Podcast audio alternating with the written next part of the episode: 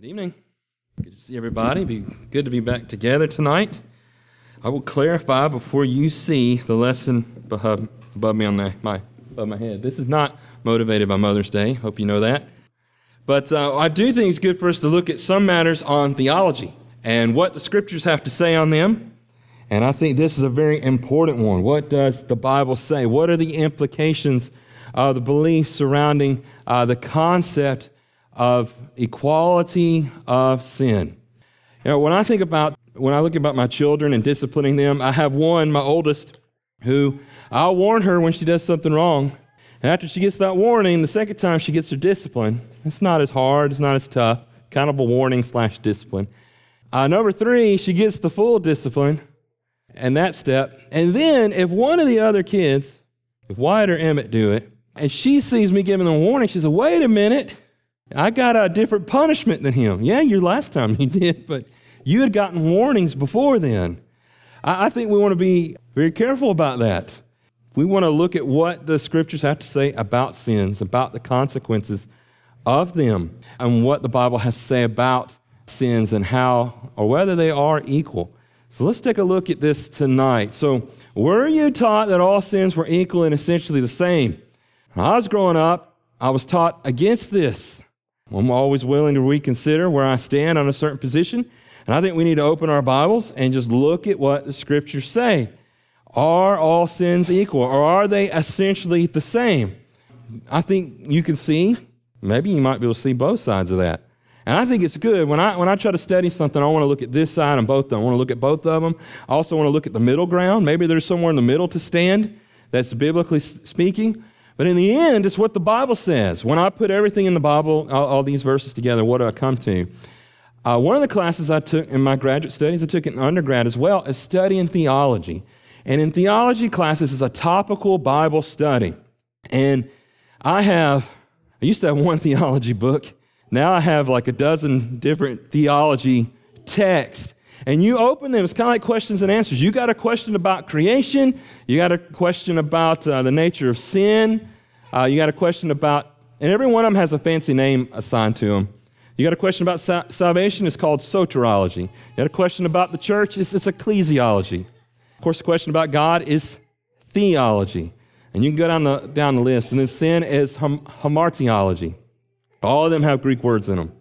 But anyways, we do this when we do a Bible study. When you studied baptism, when you became a Christian, you went through and you looked at all the verses on baptism. I encourage you to do the same thing in this study. Want to make sure that we are on the right track. To me, one of the things that kind of decides the factor for me right away is what did Jesus say? And I want you to look at this passage, and we'll look at a few others as well tonight and how we reason on this subject. Again, if I'm wrong on something tonight, I'm very happy to hear another uh, what, what the truth is. But I'm, I'm going to do my best stick to the scriptures and let me know if my reasoning is wrong. All right, in his trial, Jesus revealed that not all sin is equal. And what does that mean, equal? Because some people would say, well, what I mean by equal is everybody sins and everybody is condemned. And if that's what you mean, I think you're on track more than some others. I'm going to show you what some others are saying when they say that sin is equal, because it is, is not the same thing. Jesus said this, he revealed this to Pontius Pilate in John 19 verse 11. He said to him, and he's in this great discussion, they're saying, crucify him. This is after Jesus has the crown of thorns on his head. He's been scourged, he's put the robe on him. Pilate shows him to the Jews, to the Pharisees. They're yelling, Crucify him. They're saying, The law says that this man should be put to death. They're standing there in defiance. Pilate brings him back into the headquarters, to, to the praetorium. And Pilate questions him and says, Listen to me, are you the Son of God? Tell me, speak to me what's going on here.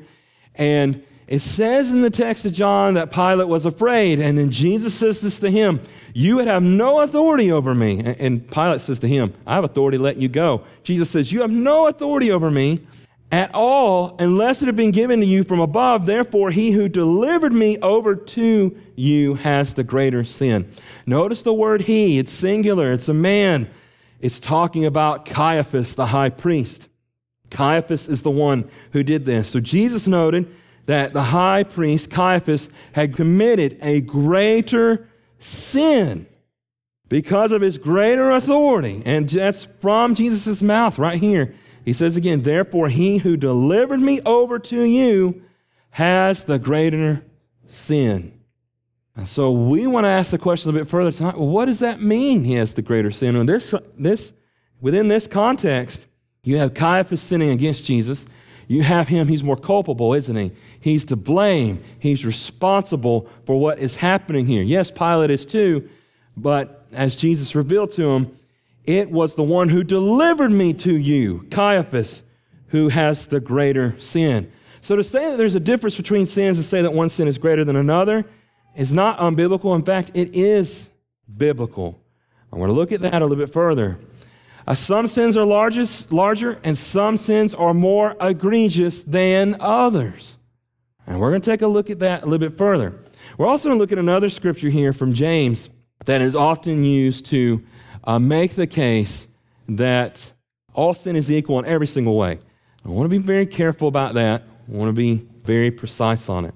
I want you to also know uh, you can Google this. Christian Courier from Wayne Jackson, Apologetics Press. Kyle Butt has an article on this, and I think you'd appreciate their answers as well. Let's look a little bit further here. We want to avoid contradictions. When it comes to theology, we got to learn logic. Theology is so closely related to philosophy uh, in some ways. Philosophy is more natural looking at creation, whereas theology is what do we know about the Creator, about God, and his, from His revealed Word? And in this, one thing that's driven into preachers is this passage right here. Paul says it to Timothy. It's the very end of what Paul wants to say to Timothy, the young preacher. He says, Listen to me. And he says, Here, he says, Don't pay, avoid all babble, foolish babble. Avoid any kind of contradiction because those contradictions are what people lead people away from the faith. And Paul had seen other preachers like Demas and so forth be led away and led out into the world because they did not reason well. All right, so listen to this. Saying no sin is greater than another is a contradiction to Christ. We see that from John 19, verse 11. We looked at that before. Here is the flaw here. It's called a false equivalent, in logically speaking. Because A is a kind of C and B is a kind of C, this does not mean that A and B are equal. What does that mean? All right, so Emmett here, they're both asleep, so they can't hear me. Emmett here is a boy. A equals C. Wyatt is a boy. B equals C. Therefore, Emmett and Wyatt are the same person. No, no, it doesn't make sense. And so when we think about sin, we might say, well, murder is sin, pride is sin, and therefore they're both the same thing. They both have different, uh, they have the same value and so forth, same, same cost. So we want to look at that a little bit further tonight and make sure that we're reasoning right about it. So let's think about it in this way because prejudice is sin and abortion is a sin, are prejudice and abortion equal? There is prejudice and an egregious sin, you know, as dismembering an unborn child. And the reason I use those two words right there is because in James chapter 2, where it's often made a strong case that, as some would say, well, sin is equal, they go to James 2, uh, those are making the case in verses 9 through 11. And in the very first verse, it talks about, in James 2, you got to remember the context. James is writing, and people are coming into church, into their church building, the Greek word there, synagogue, and so those Christians are seeing those who are more wealthy, and they're saying, Here, you sit next to me, but those who are poor, you stand up here, sit by my footstool. That's acting with partiality, it's acting with prejudice. And James is saying, Don't do that. Don't think yourself greater or better than other people. And that is certainly something we want to learn that we've all sinned, and we should not think of ourselves in different levels based upon, upon sin. And so James addresses that. And he says, Listen to me. You who sin, no matter where you are, you're all breaking that law. And we're going to look at that a little bit further. While I'm on it, I don't want to forget these illustrations. I've heard it described this way breaking the law. So, some parts of that law, if it was a long chain in here, if it was a thousand links long, you might have one part that you break, and someone might have another part that they break. But when you break it, even though you break maybe the weaker, the lesser one, as far as sin goes, you still break the whole thing. You're still guilty of it all. So, breaking a chain is an example. Another is, is when you break a mirror. So, someone takes a hammer, hits the middle of a mirror, it shatters, it falls down. Yeah, you see that. Or if you take the hammer and you hit it in the corner, is the mirror still broken? Yeah, it's broken. I don't know if you can get any more use out of it, but it doesn't matter. You broke the standard, that reflection to you. In the Bible, in James chapter 1, talks about God's law, his law of liberty, being a mirror. So, why is this why I brought up prejudice and abortion, or you could do it as, as a partiality? And then he says right after that, murder and adultery. So, here's that passage right here James 2 9 through 11. But if you show partiality, you are committing sin or are convicted by the law as transgressors. That's the truth. We're all transgressors, we're all sinners. There's a difference between us and the world and the fact that we want to be repentant, forgiven, obedient, faithful to Christ, relying on His forgiveness and grace, and as opposed to those in the world who are not doing that. For whoever keeps the whole law but fails in one point has been guilty of it all. If you're going to make a case for equality of sin, that would be the main passage you would go to. One fault, one sin makes you guilty of it all. But like Jesus said, that does not mean that every sin, that one sin is not greater than another. He does say one is greater than another. It does mean that you are guilty. For he who said, Do not commit adultery, and also said, Do not murder, if you do not commit adultery, but you do murder, you have become a transgressor of the law. So he gives a warning to them. All stand before God. We also see this. This is part of it. Another part of it is that all have sinned. Romans 3 and verse 23 all have fallen short of the glory of God. Uh, Romans 5 and verse 12 says that sin has spread to all men because all have sinned and they have received condemnation. Romans 5 and verse 20, 12.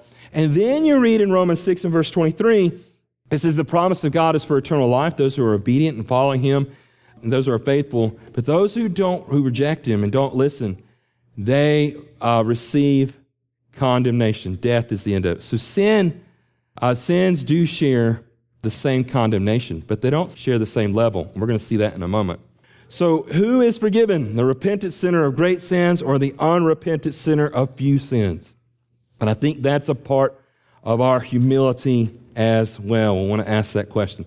All right, so sins are also not equal in consequences. The Bible makes this very clear. Jesus revealed that there are greater and lesser punishments and judgment in hell uh, for sin. And if you have your Bible, you can see that in Luke chapter 12. Jesus tells the parable here, and he tells the consequences of it. Luke chapter 12. Look down in verses 47 and 48. Jesus is warning them to be ready. He talks about the servant who's not ready when the master comes home. He says, And that servant who knew his master's will, but did not get ready or act according to his will, will receive a severe beating. But the one who did not know and did what deserved a beating will receive a light beating. Everyone to whom much is given, of him much will be required, and from him of whom they have entrusted much, they will demand the more. And this again is applied to the consequences of sin. There will be a great or greater amount of stripes according to sin. When you go to God, and if you're going to God without Christ, and you were to stand before Him on the day of judgment, you're all going to be found guilty. Some are going to have more heinous sins, or more in, in number, and the judgment for them does vary. And I think as well with my children, when you discipline children, you know that as well, that it can vary depending on the child, what they're doing. Did they do it in rebellion? Did they do it from ignorance? Even if they might have done something very similar. Here's another one. Jesus uh, reported that Sodom and Gomorrah will receive greater tolerance than Capernaum. Jesus says, Capernaum, you've rejected Christ. The Messiah has come to you. Sodom and Gomorrah are going to have more of a toleration on the day of judgment than you will. And that's very striking. So we have other passages like this. You also have an emphasis from Paul that anybody who adds or takes away from the gospel will be accursed. They will be, as in Greek, it's anathema. If you use the American Standard Translation, actually uses the word anathema, it means condemned to the greatest extent. There's a great condemnation if we were to change God's word and his gospel. And here we have another example of that. We start to see that the consequences do vary. And I want you to think about this as well, because I have a lot more scriptures. I'm going to have an article I've written on this. I'm going to post it soon. And it has much more scripture, giving you more details that you can look through. But I'm giving you the highlights here. All right. For the Christian, there are commands, doctrines, and virtues that are greater than others. So you start thinking about sins being greater, then you got to ask the question are there things that are greater as far as God's law? In Matthew 23, remember Jesus confronted the Pharisees and he said, You are neglecting the weightier matters of the law of justice, mercy, and faithfulness. What were they doing? They were focusing on tithing spices. Probably they were growing in their own garden or whatever they had, and they were taking a tenth of it and they made a big deal about that. But here they were lacking in justice, mercy, and faithfulness. There are virtues and things in the scriptures that matter more than others. And we're going to look at that a little bit further in detail. All right, so what are those greater matters? So, A, of first importance of the gospel is the death, the burial, and resurrection. The Bible says that. And you can't say everything in the Bible is equal. But here's the thing about the gospel it's the basis of all of our theology, everything we believe, every, every conclusion we come to reach. That the fact that the Son of God came, the Messiah came, He gave us His words, gave us instruction, that He died for us, and He rose again. So, our basis of our faith. But Paul says this is of first importance. Also, note this. You remember there in 1 Corinthians chapter 12, is, are some virtues greater than others? Paul says faith, hope, and love are greater than the spiritual gifts. Uh, you think you can speak in tongues, you think you can prophesy. Those things are temporary, they're not going to last. What matters are these things that last faith, hope, and love. And then he says the greatest of these is love. You got a virtue there that's greater than the others. Now, you might say, well, what is love and loving God and loving others without faith? And I don't know if you really can do that, can you? Or have hope. But they all do work together. And again, Paul does say one is greater than another. We also see this uh, they're the greatest commands. And someone might, might say, wait a minute, all the law hangs on it. Jesus says on those two commands, that's right. To love Lord your God with all your heart, mind, soul, and strength, and to love your neighbor as yourself. Those are the greatest commands, but the fact that they are the greatest, they're the motivation, they're the heart behind everything else. I've often heard the point made if these are the greatest commands, what's the greatest sin? Not love God, not love your neighbor. I think there's a point there. And then we see this, we see some other things. 1 John chapter 5, 16 to 17. If anyone sees his brother committing a sin not leading to death, he shall ask, and God will give him life. What does that mean? What, what is the sin that does not lead to death? First of all, he's talking about number one, you see right here, his brother is committing a sin. And he shall ask, and God will give him life. It sounds to me like 1 John chapter 1.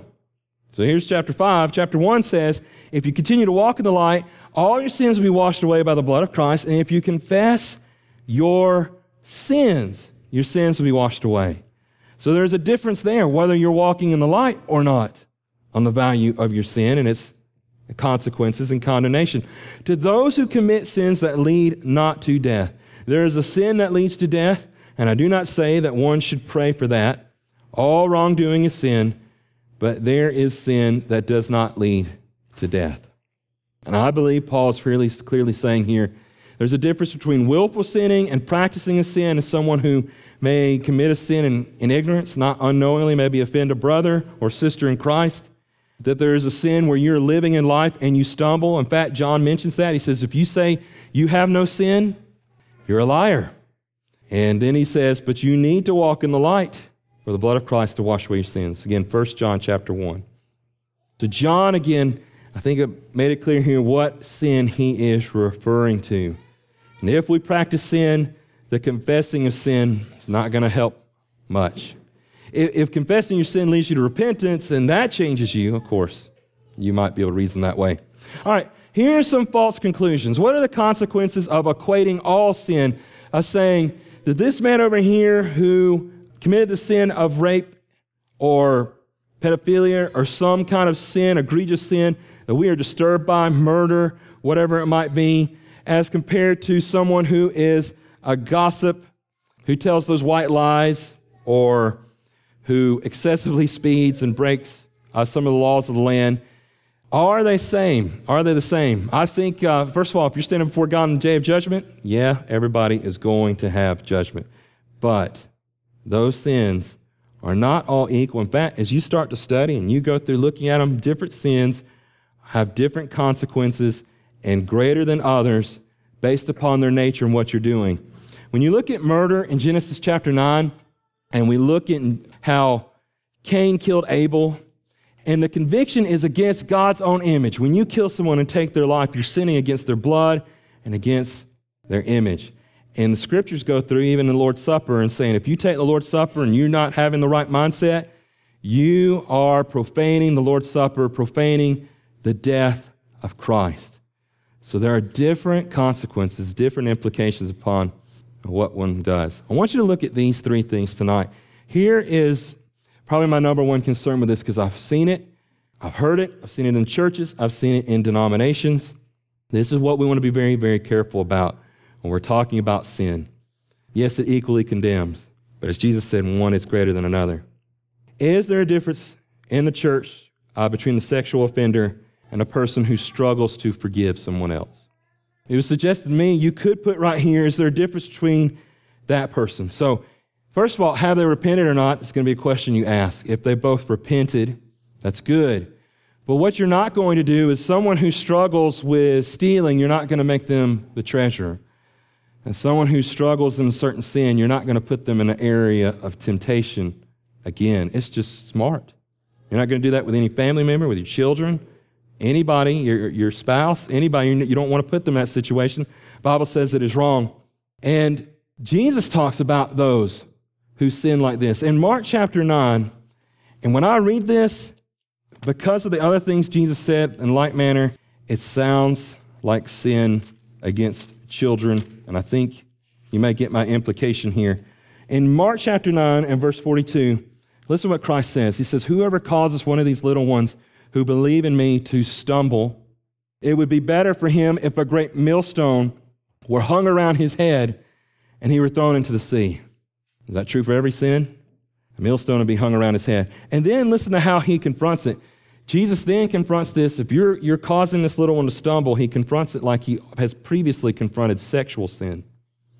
In verse 43, and it says, And if your hand causes you to sin, cut it off. It is better for you to enter life crippled than to have two hands and to go into hell, to the unquenchable fire. If your foot causes you to sin, cut it off. It's better for you to enter life lame than to have two feet to be thrown into hell. If your eye causes you to sin, tear it out. It is better for you to enter the kingdom of God with one eye than to have two eyes to be thrown into hell, where the worm does not die and the fire is not quenched.